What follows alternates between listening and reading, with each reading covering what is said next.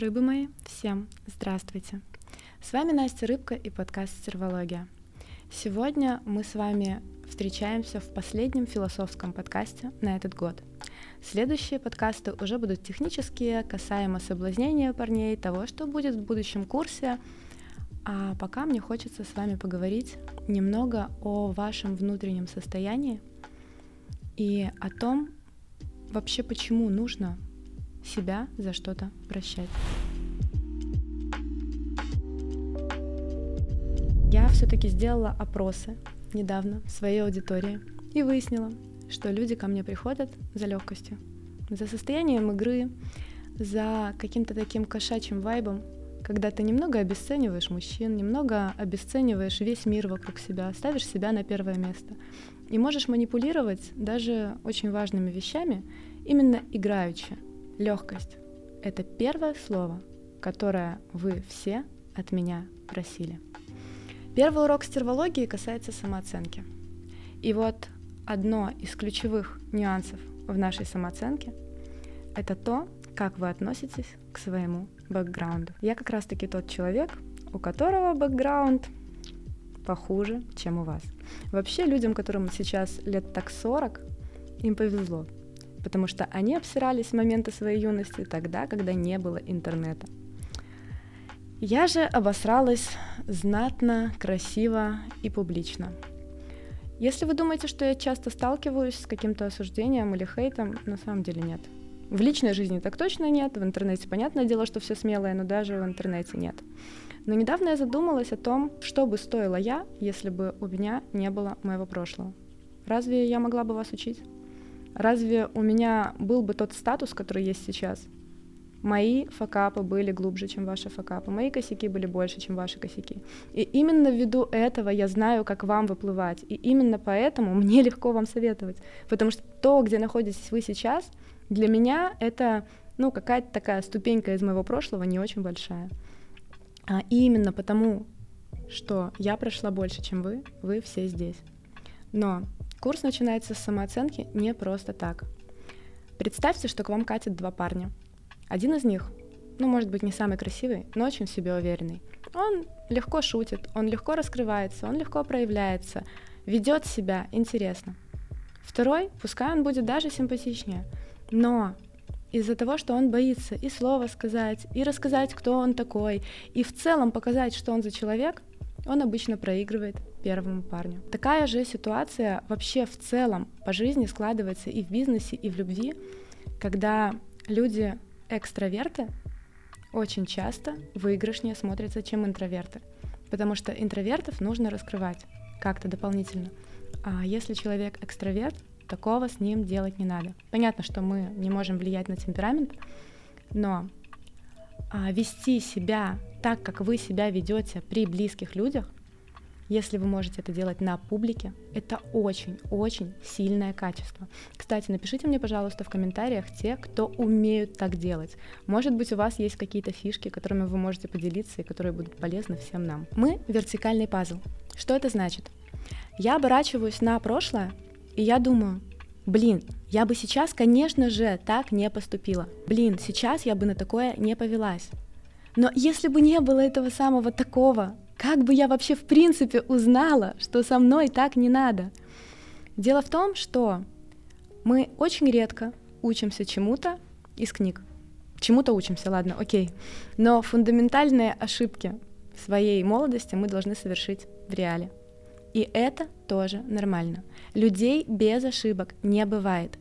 И то, как ты относишься к себе, то, как ты любишь себя, конечно же, складывается из окружения, из достижений, из того, как к тебе относились родители, но также из того, как ты относишься к своему прошлому.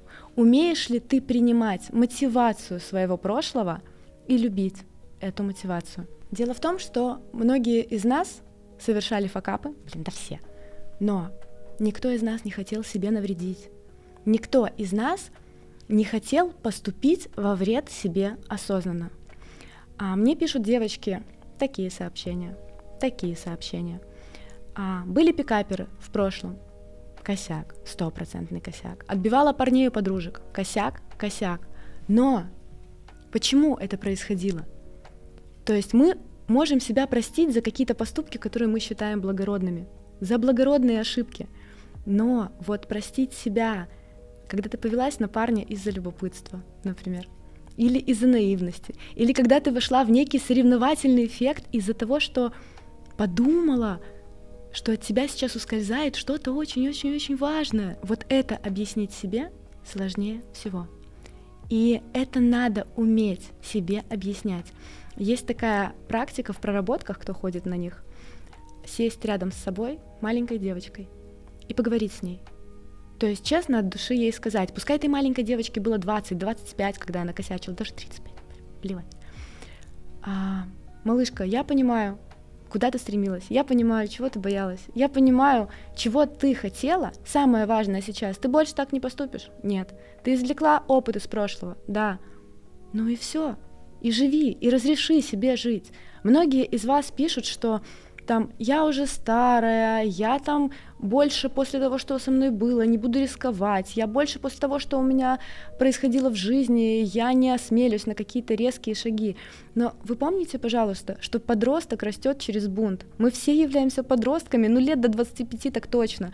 Мы изучаем этот мир на предмет потрогала, обожглась, потрогала, обожглась. И из-за того, что ты изучаешь этот мир через эмпатию, то есть через реальные поступки, не виртуальные, ты обучаешься быстрее.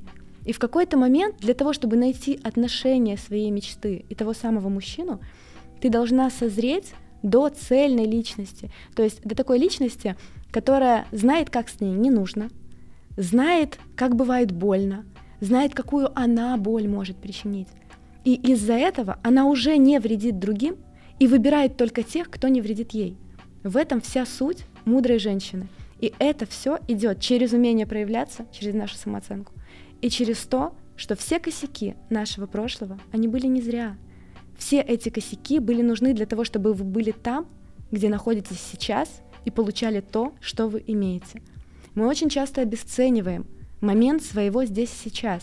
Но на самом деле, оглянитесь, разве три года назад вы могли подумать, что вы будете там, где вы есть сейчас? Я думаю, нет. И произошел кратный рост, и это хорошо. И через три года будет еще больше кратный рост, если вы позволите себе отпустить ошибки своего прошлого. Помним, пожалуйста, что ничто не сожрет человека больше, чем собственная совесть. Поэтому не позволяйте себе себя же кушать. Плохо — это когда жизнь скучная. Девочки, мы играем определенную роль в своей жизни — роль своего персонажа, который получает разный опыт, практически и хороший, и плохой, для того, чтобы в итоге вырасти в достойную личность. Некоторые за всю жизнь до нее не дорастают, поэтому наплевать, сколько сейчас тебе и что было с тобой. Важно, чтобы у тебя сейчас были определенные жизненные ценности, которые включают в себя там честность, честь, благородство, и эти качества притянут к тебе достойного мужчину. То есть, когда ты понимаешь, что ты можешь манипулировать, но не хочешь, когда ты понимаешь, что может быть более ярко, но ты выбираешь спокойно. Когда ты понимаешь, что вот здесь может быть страсть, а ты выбираешь любовь. Ту любовь, в которой комфортно молчать. И это все исходит из того, что я знаю, кто я, я знаю, зачем я, и я знаю, почему было все, что происходило со мной в прошлом. Вот и все. Любовь к себе начинается с принятия собственных ошибок. Из фразы «а похуй». Если разобрать каждого человека по косточкам, вы увидите, что большинство грешило и поболее вашего. И это никак не мешает им жить. Значит, тебе тоже не должно это мешать. Напишите мне, пожалуйста, в комментариях свой самый большой факап и то, как вы пытаетесь с ним справляться. А я попробую вас поддержать и сказать вам что-то типа «Да похуй, я бы тоже так сделала». На самом деле иногда важно услышать эти слова от кого-то, важно высказать публично то, что ты боишься, что люди узнают, и понять, что да ничего такого. И у всех такое бывает. И есть люди, которые с этим справлялись. Значит, и ты тоже справишься. Всем спасибо. У меня все. Надеюсь, информация была полезной.